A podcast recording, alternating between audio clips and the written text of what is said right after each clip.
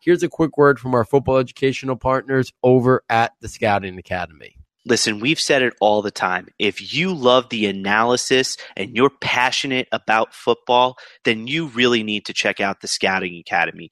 Whether you're a football coach, aspiring writer, or even aspiring football agent, the Scouting Academy is really a perfect place for you to learn and develop your skills as an analyst. With curriculum that spans over 375 years of coaching and personnel experience, the Scouting Academy offers you a 16 week online course that you can tailor and build to meet your needs and your interests.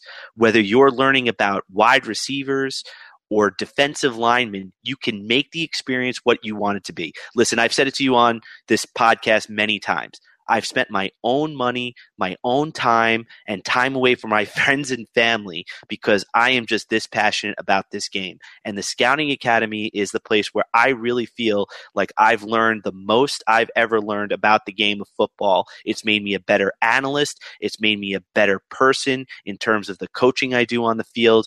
I can't say enough great things about it. If you have any questions about the Scouting Academy, please don't hesitate to reach out to Dan Hatman on Twitter or reach out to the Scouting Academy online via email.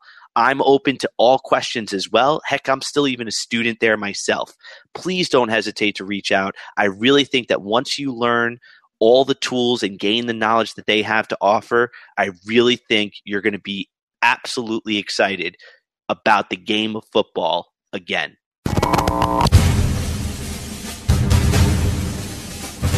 This is the Saturday to Sunday Football Podcast. This is where it all counts. This is why we're here.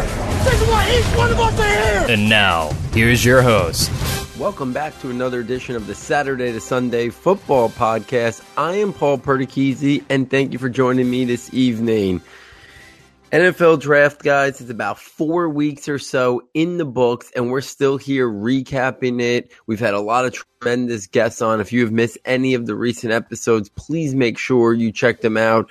Most recently, we had on Matt Williamson from the Dino Blueprint podcast and host of the NFL Locked On podcast. Last week, we had Mike Tagliere from Fantasy Pros, and we've really been dissecting a lot of the big rookies in terms of landing spot, opportunity, immediate versus long term production. So, what I wanted to do on this solo episode this evening is I kind of wanted to dig a little bit deeper. Not since draft weekend, when obviously I, shared my thoughts on every single pick each night, recapping round one and then night two, and then obviously day three, rounds four through seven. And then I did a immediate rookie ranking show for Dynasty, I haven't really circled back and shared too many of my thoughts. Now, obviously, when I've had guests on, you know, and we did the mock draft, I shared my thoughts on a lot of the big prospects, the guys who in rookie drafts would be going in round one and round two, you know, maybe parts of round three as well. But we haven't talked a lot about some of the under the radar guys. I haven't talked at all on air about some of the UDFA guys that were prospects that we thought were going to be drafted that were pretty well, you know, represented in terms of our own rankings. So I wanted to use this episode. And I'm kind of classifying it as prospects who I think are being undervalued right now, in my opinion, and some sleepers. And what I mean by sleepers, you know, guys who are who may not even be drafted in a lot of rookie drafts, you know, unless it's a really deep league, guys who are going to be on your watch list, guys that you should just be kind of keeping in the back of your mind, you know, maybe during preseason and training camp here, you know, what their role could be, if they're even going to make the roster, if they're a UDFA guy. So I'm going to kind of go through the positions and, and just kind of share my thoughts on some guys that I think are being undervalued right now. And I might touch upon one or two of the more well known names, but I'm really going to focus more on the guys who,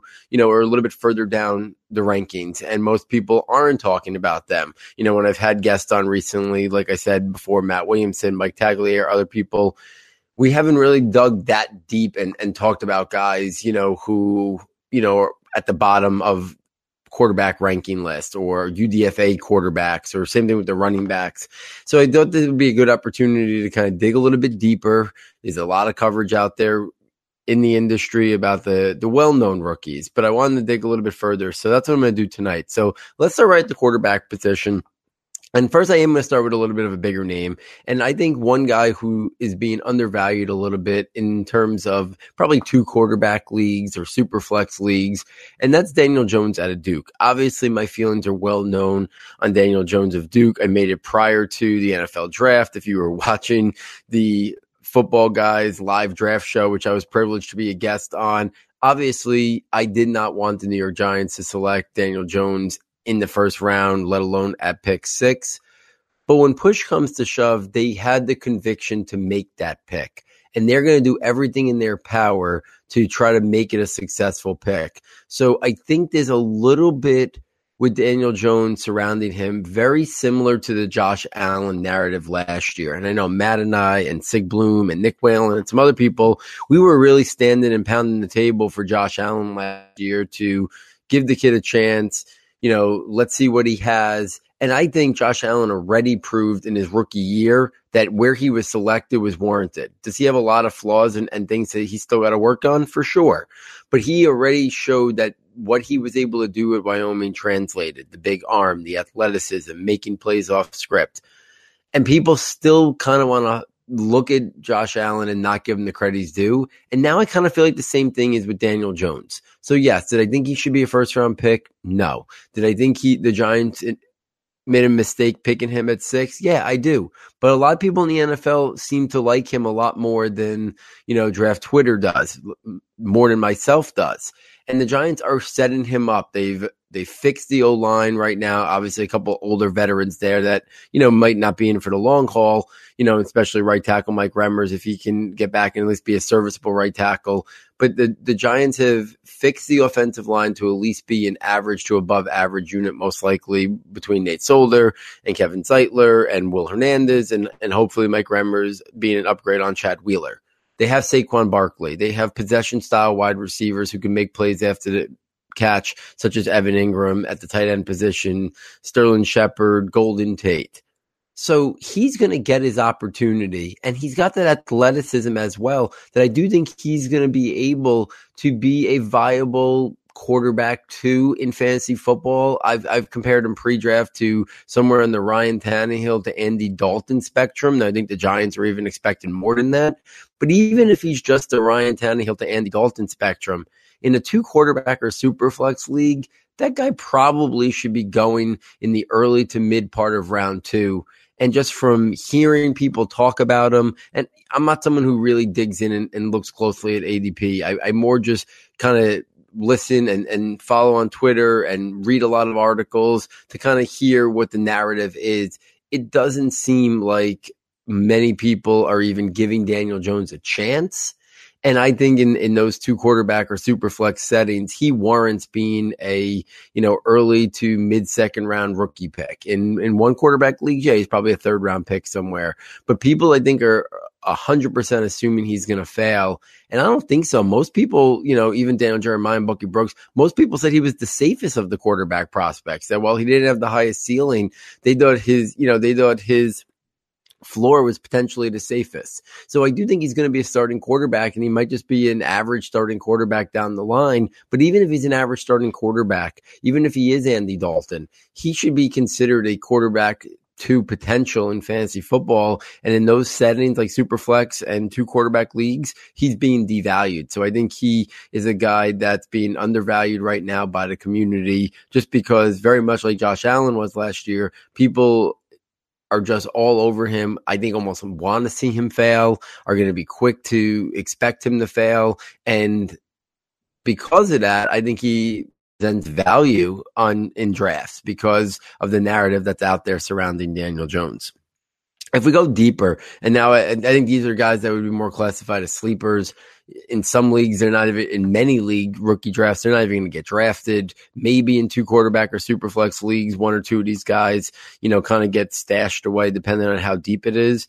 So I'm going to skip past the Drew Locks, the Will Griers, and the Jarrett Stidhams of the world. I feel like they're being talked about a lot. So another guy I'm going to say is a sleeper is Ryan Finley out of Cincinnati. Now, Ryan Finley is a guy who I think is very much a game manager type.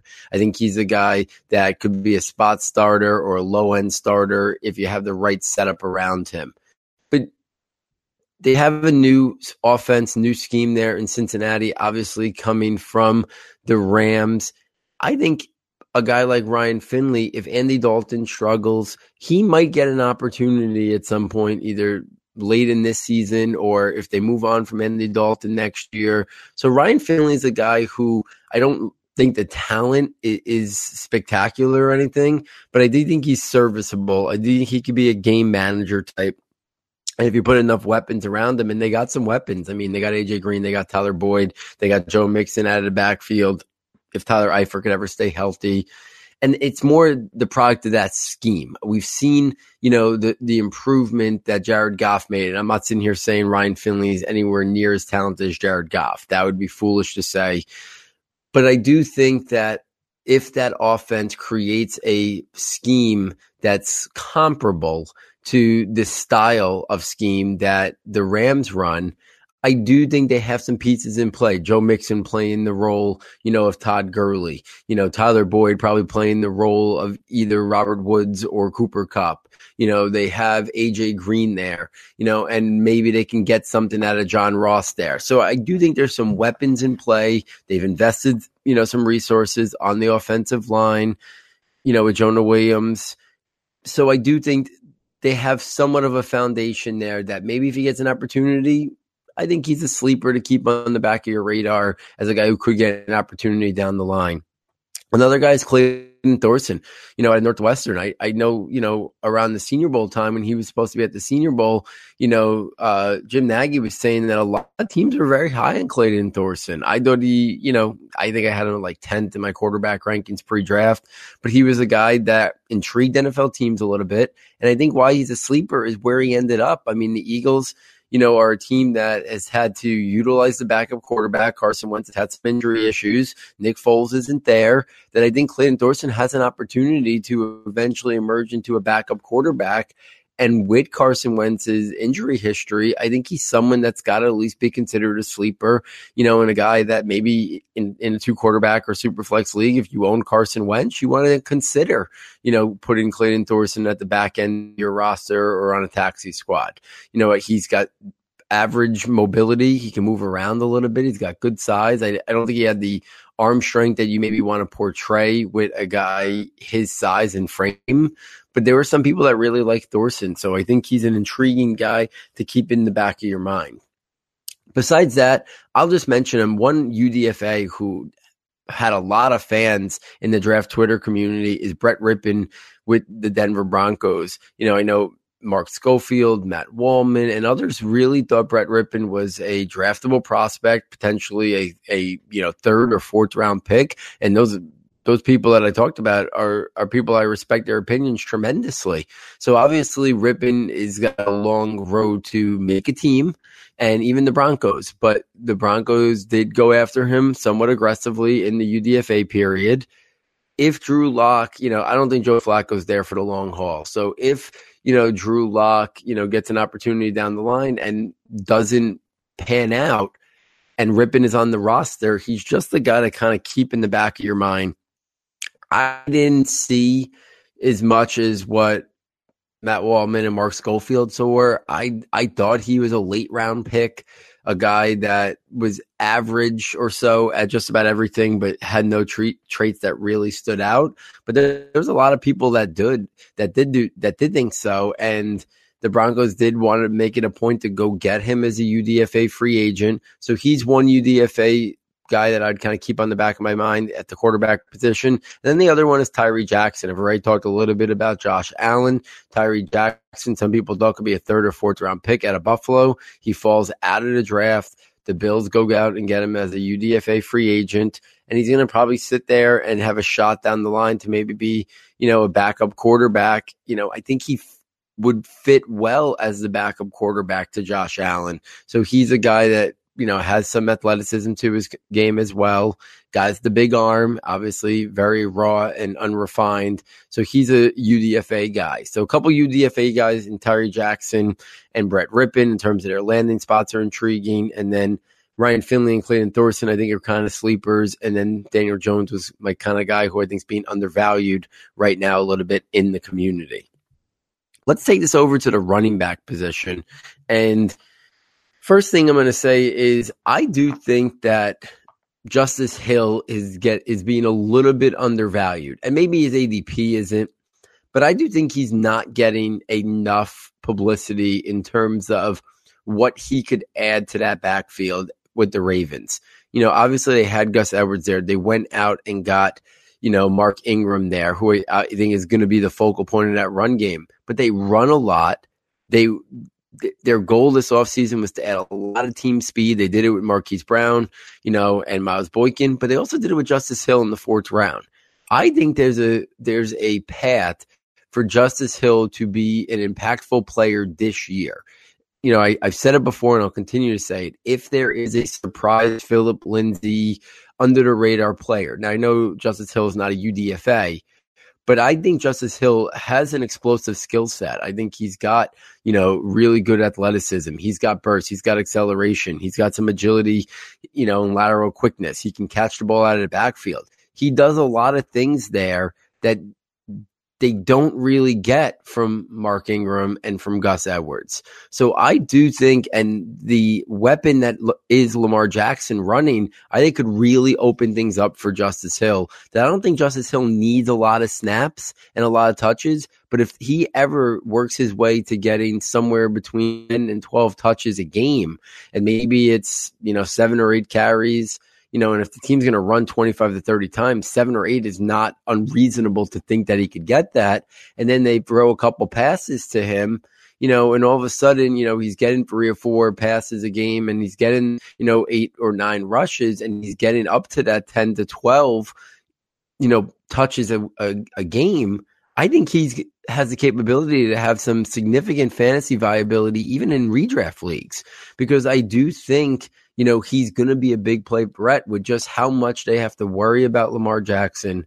All Justice Hill is going to need is a, a small crease, and he can make a big play. So I think he's my undervalued player in terms of guys who are probably going, you know, in the first two rounds, or maybe Justice Hill sneaks into early part of round three. So I think Justice Hill would be my undervalued guy that's just not getting enough attention. In terms of my first sleeper, I don't think Tony Pollard is getting the attention he's a that he should be go, getting. He's a guy who intrigued me in the pre-draft process. I think he was at like number 13 or 14 in my pre-draft rankings. I said he was very much a Nyheim Hines type player. I think he's a versatile offensive chess piece weapon. He could line up in the backfield and be a traditional running back. He can come out of the back backfield and be a weapon in the passing game on screens, on you know curls over the middle. You know he can he can run wheel routes, but he's also skillful enough that he could also be a slot wide receiver and and make some plays there. He's also a really good return guy. There's a lot. There's some you know statistics out there that show good returners in college you know translate at the next level as, as making an impact you know because they show the ability with the ball in their hands uh, to make plays happen i'm Dallas doesn't have anybody like this. So I'm intrigued by Tony Pollard potentially developing into a weapon there. You know, Ezekiel Elliott last year caught like a lot, like 65 or 70 passes. I'm not sure they want him catching 70 passes a game, Ezekiel Elliott. So I think it's possible Tony Pollard starts to get some of that receiving workload. And if he's catching, you know, if he gets an opportunity to catch, breathe the five passes a game, you know, he could be a guy that sneaky has 50 to 60 receptions this year, you know, at a, at a backfield.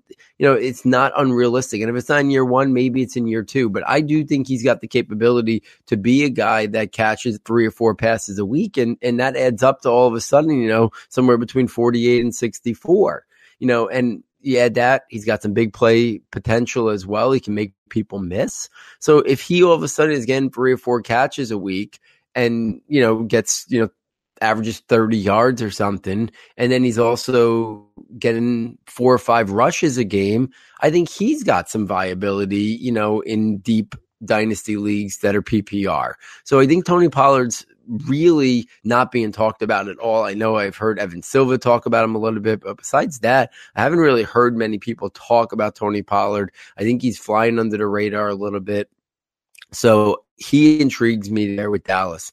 Another sleeper is I'm going to say is Dexter Williams. Now I didn't love Dexter Williams pre-draft. He probably was in that 15 to 20 range for me, but I'm not sold on the Green Bay backfield as many as much as some people in the fantasy community are. I think Aaron Jones is a good player. I don't think he has stood out that he's locked in in a big role. And I don't think Jamaal Williams has done much to really solidify his role. So Dexter Williams is a guy I know some people like Lance Zierlein, I think was a fan of him pre-draft. Some other people were as well. You know, big bodied guy, but he's got some athleticism. He's got some burst and quickness to him. At times, I don't I don't know if he played up to his size and frame. I, I, would like to see him be a little bit more physical at times, but he's got he's got a good size and frame. He's got some speed. You know, he showed that you know in the pre-draft process.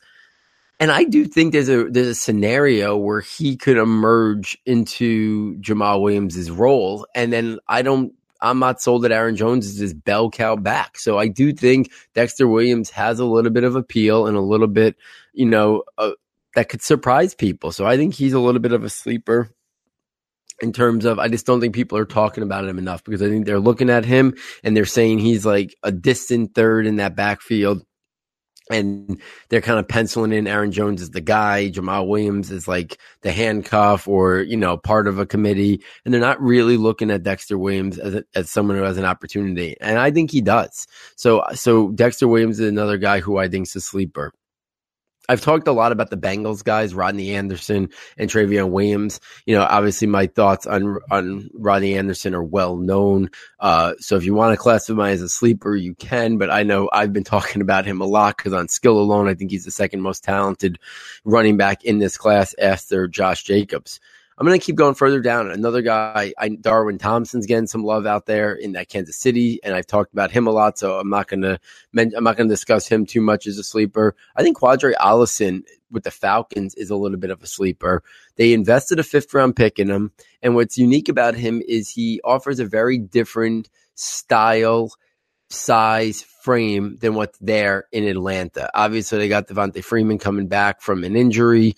Uh, they have Ito Smith you know, Tevin Coleman has moved on. Qadree Ollison, big guy, good size, great frame, has some bursts though, has some bursts and speed for a man his size if he gets to the second level. Now, I don't think he's going to make people miss and he doesn't have lateral quickness and agility and change of direction skills, but he's got size, he's got frame, he's got power, physical, toughness, and he's got some bursts, especially if he gets to the second level. So I could see a scenario where he gets an opportunity this year to potentially see, a, you know, a, a percentage of carries that this adds a little bit of a different element to that Falcons run game. I could see him being a short yardage and goal line runner at times this year. So I think Qadree Ollison is a little bit of a guy who is a sleeper right now, who's kind of going under the radar and not really being talked about a lot. So I think Ollison uh, is one guy. Jordan Scarlett in Carolina. I, I think Carolina's second running back is, is a wide open situation. So I think Jordan Scarlett there has an opportunity. You know, I don't think he plays up to his t- testing numbers. You know, I thought he was going to be more of a four five five guy. He tested better than that. I never saw that speed and burst on on film, but once upon a time he was a pretty big recruit. He kind of had a really strong freshman year. Then he had some issues, missed an entire year. But I think it's more about the opportunity there behind Christian McCaffrey that maybe Scarlett has a chance to develop into the number two running back there. Another sleeper is Myles Gaskin. He went in the seventh round to the Dolphins. And the reason why I say he's a little bit of a sleeper is they don't have anything else after Kenyon Drake, you know, and Kalen Ballage. And Myles Gaskin is someone who had a very successful collegiate career. If he came out after last college football season, I think he could have been a, you know, fourth round pick. So this year he kind of falls, you know, to the end of the draft. But I think there's opportunity there you know, the previous Miami regime didn't really want to give Kenyon Drake the bell cow role. We don't know what the new Miami staff is going to do. Kalen Ballage, I'm a fan of Ballage, but there's a lot of people who weren't. Myles Gaskin has shown the ability to handle a heavy workload, catch passes. He's a guy who is very different style player than a Kalen Ballage, who I think while he's a good pass catcher, Ballage, he's not a guy who's got great lateral quickness or is going to make people miss. Myles Gaskin is changing direction skills, his cutting ability. his elusiveness, that that's his calling card. So he adds a little bit of a different dynamic there. He's a good receiver. And I think their running back depth chart is wide open. So I think Myles Gaskin is a sleeper, not getting enough attention. Some in terms of some UDFA sleepers, James Williams out of Washington State. He ended up with the Chiefs. I think there's a role there. And I don't know if besides him or Darwin Thompson are maybe competing for the same role, but James Williams could be a very much a James White style player, a guy who could potentially catch 50 to 70 passes. That's his calling card. I thought because of his specialized role, I thought he had a chance to go, you know, and be drafted maybe in round six or round seven. It didn't happen. So James Williams in Kansas City, I kind of like the fit. He's something you're going to want to follow real close in training camp and then preseason. And if you have a late rookie draft, James Williams in a deep league might not be the worst pickup trying to attach yourself to that Kansas City offense. Another UDFA, Devine Ozigbo, went to the, sign with the Saints. Now, what's intriguing about that is, yes, they went out and got Latavius Murray, but besides Alvin Kamara and Latavius Murray, there's room there. And I don't think Latavius Murray, at his age now and his skill set, I don't think it's something that is locked in stone. Now they gave him a decent contract, so I think he's going to be involved this year. But if Ozigbo impresses this year, I could see a scenario down the line where he gets an opportunity to at least be in the rotation there. We've seen Sean Payton over the years use a lot of running backs. I mean, there was a you know point in time that they would use, you know, uh, Chris Ivory, you know, and other guys that were there that that came in and you know they would go three deep four deep at running back and and and utilize them throughout the year. So i do think there's a scenario where Zigbo can get an opportunity for a man his size. He has good athleticism one of those guys that some people really were big fans of in the industry. I had him in that 17 to 20 range pre-draft but his size and athleticism did intrigue me. It was surprising not to see him at the senior bowl I he had a shot to get drafted, you know, round five through seven, but he goes as an undrafted. Saints sign him up. I think it's an intriguing spot in real deep dynasty leagues. I'd be okay utilizing a pick on Ozigbo and putting him in uh, on my taxi squad if possible couple of other UDFAs. Bruce Anderson signed with the Tampa Bay Bucks. What's interesting about that is they have not invested at the running back position at all this offseason. So they have Peyton Barber there. They have Ronald Jones, who was an early second round pick last year, but Jones really struggled last year, barely saw the field. You know, I think Barber is is pretty much just the guy. Bruce Anderson is another player, good size and frame, has some receiving ability as well. I don't think he is a player that any specific thing jumps out at you, but I do think he's a guy that could at least kind of hold his own and be a guy that, if given an opportunity, and I think they have a good offense, but they're with Jameis Winston and their receivers, that I do think Anderson is at least someone to, to kind of monitor. You know, I think he's got above average good athleticism and burst and quickness, functional to good agility and elusiveness in the open field, and he's a capable receiver. So he's got some three down potential. So I, I am intrigued by him there, especially with the landing spot. Two guys who ended up in Houston, Karan Higdon and Damarea Crockett, I think are two guys we should be following closely. You know, Crockett is obviously a guy who once upon a time looked that he could be a potentially big time uh, prospect when he when he first got to Missouri as a freshman. He's got good size and frame. He tested out really well in his uh, before the draft in the pre-draft process at his pro day. So he's got good athleticism. He's got some speed and short area bursts and quickness. And he's got good play strength and finishing ability. So obviously receiving ability, you know, is a little bit of a concern there. I don't, you know, so and I don't think he's got a, a lot of agility. So that's one of those things that but the landing spot there is really intriguing because of they really just have Lamar Miller, and then who knows about D'Onta Foreman coming back from a torn Achilles. Obviously, that's something we got to monitor closely. And then also Karan Higdon. Karan Higdon was the guy that a lot of people thought was going to get drafted. He's got average size with a good compact frame. He's got functional, the good athleticism with good short area bursts and quickness. He's got play strength, ability to finish runs, run through contact. So he's another UDFA guy that I'd keep an eye on there just because I think the Houston backfield is a little bit of an uh, opening there to potentially, you know, have, see some touches and and who knows if Lamar Miller fades, you know, maybe he even gets that opportunity. A couple other UDFA sleepers, I would say Elijah Holyfield. I already talked briefly about Jordan Scarlett could I see a scenario where Elijah Holyfield is better than Jordan Scarlett in training camp and preseason and, and he gets the nod for sure? Obviously, had a horrific pre draft process, but I like the, but physical, tough, could be a guy who grinds out runs. So when I talked about Scarlett, I think Holyfield can do some of that stuff. He didn't test out, so he doesn't have the the short area burst that maybe Scarlett has, but physical, tough type of runner that I do think showed better than what his pre-draft process number. So I think he's a little bit of a sleeper. Alex Barnes tested really well. I think he could make the roster for the Titans, and he'd be the ideal, you know, guy that if something was to happen to Derrick Henry, he can fill a lot of those roles. Obviously, Dion Lewis is still there, but Alex Barnes kind of is more of a player stylistically to what Derrick Henry is. He's got some, he's got athleticism, he's got size, frame. So I, if, if Derrick Henry was to ever go down, I think Barnes would be an intriguing part of that backfield with Dion Lewis if he makes the roster. So Alex Barnes is the guy I'd also be keeping an eye on as well. So those are those are my UDFA running back sleepers that that I think intrigue me that you should be following closely, listening to what they're saying at OTAs, uh, mini camps, and then obviously training camp and preseason. Let's go to tight end position. And at the tight end position, I'm going to first start with uh, a guy who I think is being undervalued a little bit.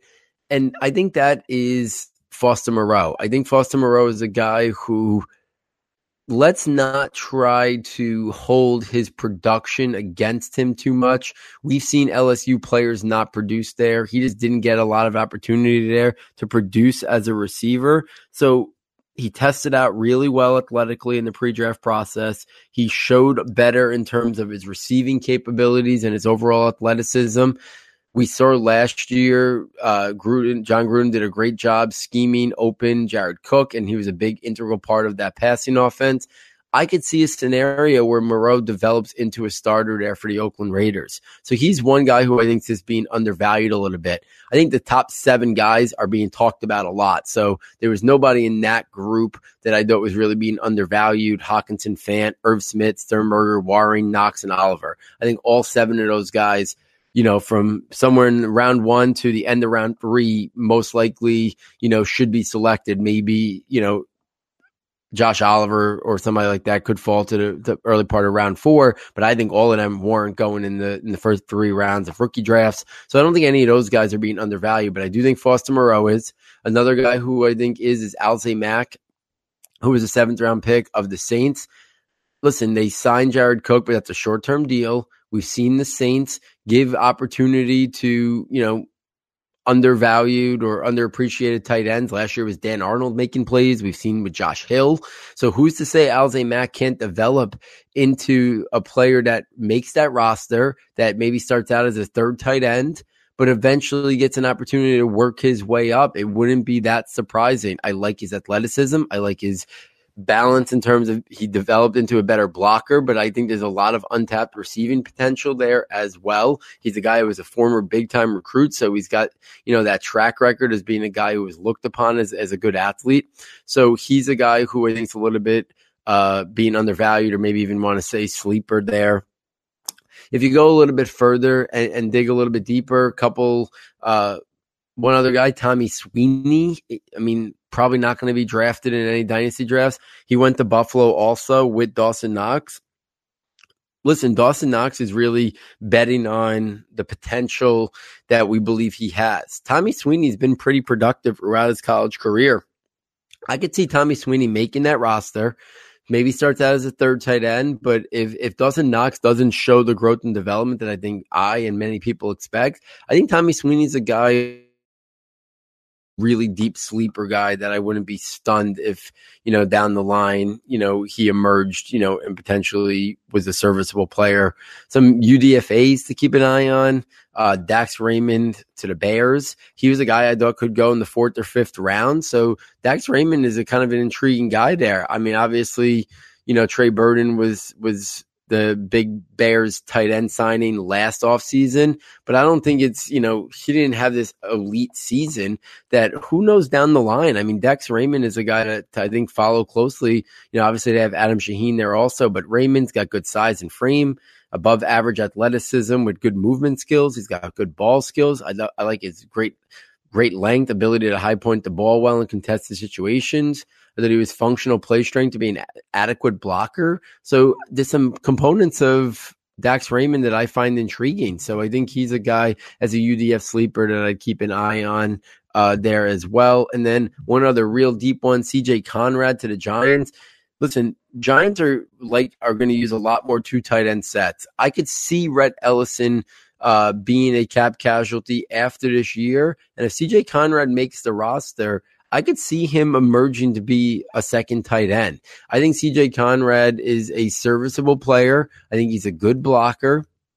But I also think, you know, he showed some receiving capabilities at Kentucky, good toughness, effective blocker, but he's got reliable hands. He's a guy, you know, who shows the ability to be an average receiver. He's an inline guy or a possible H back the Giants and, and Pat Shurmur's offense kind of want to have one of those guys. So I, I could see a scenario where Conrad, you know, in, makes the roster this year. You don't really hear much from him, but could develop into a number two tight end next year if if Rhett Ellison has moved on. So he's a real deep guy that I just kind of wanted to talk about a little bit as a UDFA sleeper tight end.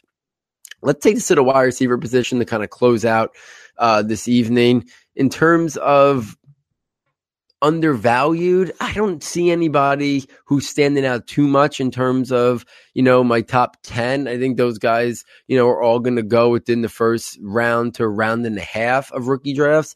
I will say, I do think while some people are talking about him, I'm not sure enough people are talking about Diontae Johnson out of Pittsburgh. So I'm going to say he's my undervalued player right now from a guy who, you know, I think should be getting more dis- discussion as a mid to late second round rookie pick potentially, because I do think that is really intriguing. I liked him in the pre draft process. I think he was like my number 14 or number 15 wide receiver.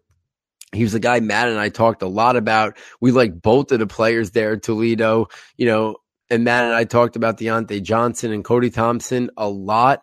Diontae Johnson, I thought was a, an early fourth round pick. So Pittsburgh took him in the third round. They said they had a first round grade on him. Whether that's true or not, who knows?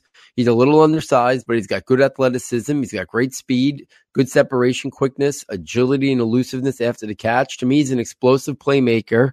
He can play inside in the slot. He can play outside. He can get vertical, and he's a great return guy. And we talked before about good return guys translating at the next level, you know, in terms of their other position because they show the ability to make people miss and be a weapon in the open field. I think the opportunity in Pittsburgh is wide open. I like James Washington a lot. So I do think James Washington is going to emerge this year. I'm, I do not think Donte Moncrief is there for the long term. So I think Diontae Johnson, James Washington, and Juju Smith could develop into their main three wide receivers sooner rather than later. And I think Diontae Johnson is a guy that could surprise sooner rather than later, whether it's this year, in the middle of the year, late in this year, or by a second year to me, he's the guy that I'd be all about in that, you know, I don't know, 18 to 24 range of rookie drafts. You know, somewhere there, I think warrants he, him being selected in that area. So he'd be the guy that a little bit undervalued. In terms of a sleeper, I mean, he's not a sleeper on name brand, but just based on where he went, I'll say Kelvin Harmon. He was my number three pre draft wide receiver. I still love the size the ability to win at the catch point, the body control, the ability to adjust to the ball, his ability to, get open on back shoulder fades, utilize his body to create that space at the catch point, great hands. So to me, he's still a sleeper. I know he's probably going to go late round three or round four in rookie drafts, and that's where he should be going now. But I still think because he was a sixth round pick, people have kind of just completely you know, he's not really on people's radar anymore. And I understand that you got to adjust the draft capital, but he's a little bit of a sleeper. Uh, if we keep this going, I think one guy who's a sleeper is KeeSean Johnson to Arizona. He's getting lost in the shuffle because of all the investment they made at the wide receiver position. They still have Fitzgerald there. They drafted Christian Kirk last year in round two.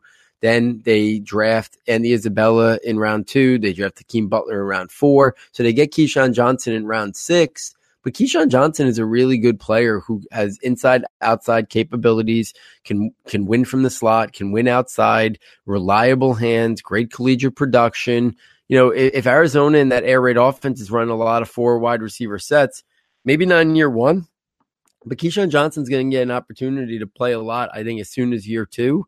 And I don't think there's a lot of separation between Andy Isabella, Hakeem Butler, KeeSean Johnson in terms of who could produce at the next level.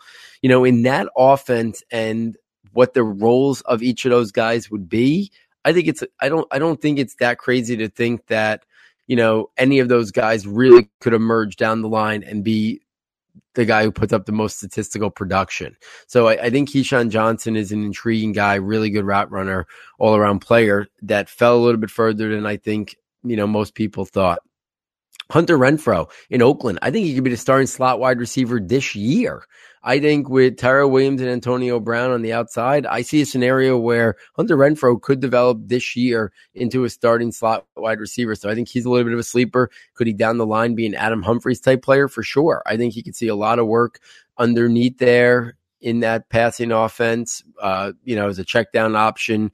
Uh, you know, to Carr. So I, I think Renfrow's a little bit of a sleeper. Gary Jennings in Seattle. Everybody's talking about DK Metcalf pairing with Tyler Lockett. I think there's a scenario where Gary Jennings has a capability to develop into a guy, you know, and a productive player there in that offense. So I think he's a little bit of a sleeper. He showed the ability, you know, this year he showed the ability to get vertical. Prior to this year, he was a little bit. They used him at West Virginia a little bit more of a possession receiver. So he's now shown the capabilities to win both vertically down the field and in the short to intermediate uh, range as well. So because he was able to win vertically down the field, he really has some versatility where he can play the flanker position. He can play the X position. He probably can even kick inside and, and play the slot position as well. So if if DK Metcalf struggles to transition to the NFL game, Gary Jennings might see an opportunity in terms of depth of, and the amount of targets sooner rather than later. So I think he's a sleeper at the wide receiver position. A couple UDFA sleepers that I really wanted to talk about the wide receiver position. Now, one was Stanley Morgan Jr. Obviously, if you're a regular listener to Saturday Sunday, you know that I was a big fan of his game. I thought he was one of the best route runners in this entire class. A lot of conversations uh, with Matt Waldman about him because Matt Waldman had him, I believe, in his top 10 or top 12. Liked a lot of his similar things, compared him to like an old AFC North style player, uh, strong, physical, good after the catch.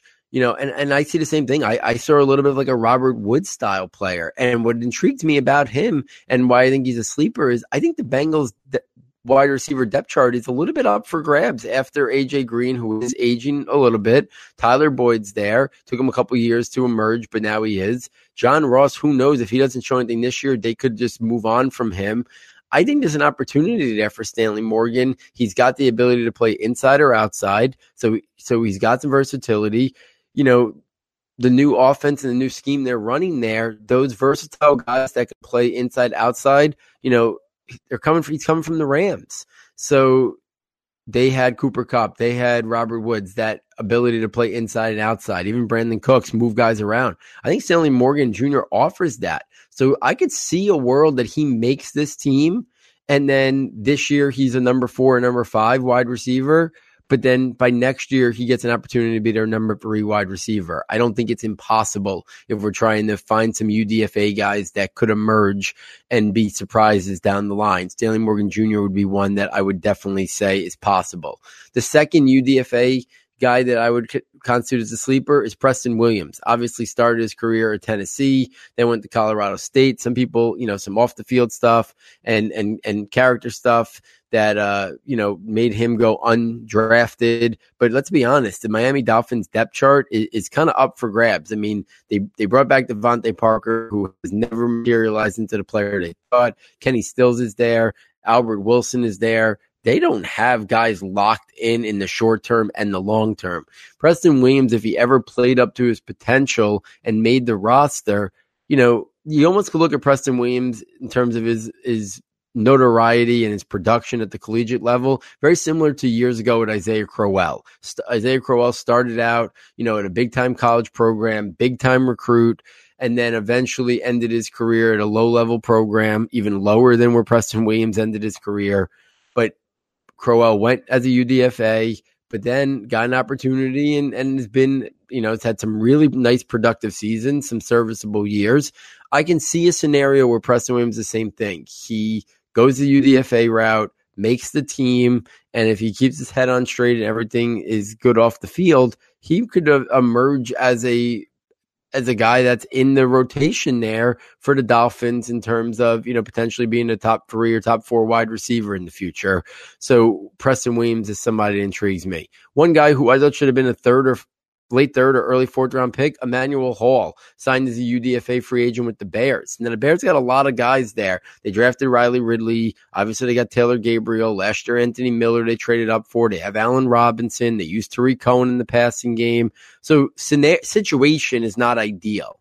But man, I really do like the talent of Emmanuel Hall. You know, I thought he could have went, you know, if he was the back end of a top 100 pick, I wouldn't have been surprised. He showed more route running capabilities this year. He's got great length. He's got body control and he's got the ability to take the top off defenses and be a big time vertical weapon. So maybe, you know, he, he sneaks on to the back end of that roster. Maybe in a year they move on from Taylor Gabriel. I could see Emmanuel Hall stepping right in into that role and potentially being a weapon there. So he's a guy that intrigues me. One uh, one or two final other guys. Keep an eye on Keelan Doss and Oakland. I talked before a little bit about Oakland's wide receivers, you know, Tyrell Williams and Antonio Brown and then Hunter Renfrow. I think Keelan Doss is the guy who I thought could have been a, a fourth round or fifth round pick. So he intrigues me. He really good route runner, looked really good at the Senior Bowl. You know, obviously elite collegiate production. But Keelan Doss is the guy that I thought was definitely getting drafted. So keep an eye on him. Anthony Johnson with the Buccaneers. Obviously, Mike Evans and Chris Godwin are locked in, but the rest of their depth chart is wide open. A guy like Anthony Johnson, good size, good frame, doesn't have elite athleticism, but he's got he's got functional athleticism, uses his body to create space at the catch point, really good hands, good collegiate production. I like Anthony Johnson, thought he was a fourth, fifth round pick talent, and he uh, fell all the way out of the draft and went as a UDFA free agent. So keep an eye on them. You got Penny Hart, the slot wide receiver, you know, the UDFA sleeper who went to the Colts. Uh, obviously, real quick uh, change of direction type guy, good route runner. Keep an eye on him. The Chiefs invested a whole bunch of UDFA free agents in Cody Thompson at Toledo, Jamal Custis of Syracuse, and Felton Davis of Michigan State. Keep an eye on all of them. I think if any of those guys make the roster, and then Tyreek Hill is no longer with the Chiefs, there could be an opportunity for somebody like Thompson or Custis or Davis to to make some noise. I don't think talent wise these guys are that far off the Demarcus Robinsons, you know, of the world and, and players like that. So I do you know, you want to keep a close eye on the Kansas City Chiefs guys from that group. I personally like Cody Thompson the most. You know, I thought he was a really good route runner, good athleticism, inside outside capabilities. You know, if they're, you know, he he reminded me of a guy, uh, you know, that can come there, make a roster because of his versatility, probably be a good special teams guy as well. So Thompson is a guy that, you know, w- would intrigue me a little bit there with the, with the Chiefs. And then, uh, Tyre Brady, another guy, uh, at a Marshall, ended up with Jacksonville. A little bit intriguing there. Obviously, Jacksonville, you know, has invested, you know, resources at the wide receiver position. Marquise Lee and DJ Chark and and and uh, DK West uh, and and Westbrook. So I like Brady. I thought he was a fourth, fifth round type player as well. You know, good frame and size. He reminded me a little bit of like a Marvin Jones type player. So, uh, you know, listen, Dede Westbrook and, and Marquise Lee and DJ Chark are going to get the opportunity first.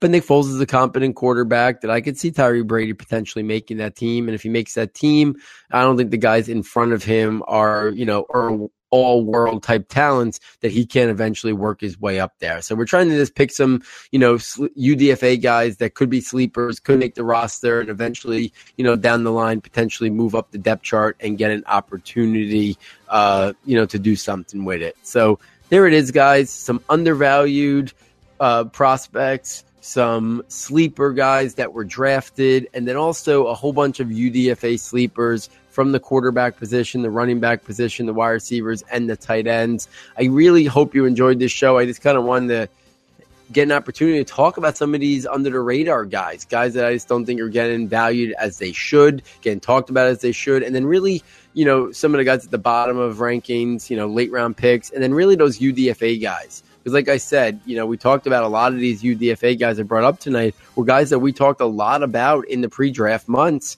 you know, leading up to the NFL draft. And then they went undrafted. So they weren't a part of my recap shows on draft weekend. They weren't a part of the rookie mock draft. They weren't a part of my initial, uh, dynasty rookie rankings. And then with the guests we've had on, we've mostly been hitting on the big topics, the, the prospects who will probably go in the first three rounds uh, mostly of your rookie drafts. Maybe some fall into the early round four. We haven't had a chance to talk about some of these late round sleeper prospects, and we really haven't had a chance to talk about any of these UDFA guys. So I thought you guys would appreciate uh, me digging deep tonight and and talking about some of these guys because I know you know I know I do and I know some probably many of you guys play in some really deep dynasty leagues where you know you have you know six seven eight round rookie drafts you have deep rosters you have taxi squads so if that's the case, this you know kind of gives you an idea. You know, maybe you play in 14 or 16 team leagues, so this kind of digs deep for some names that you should be following closely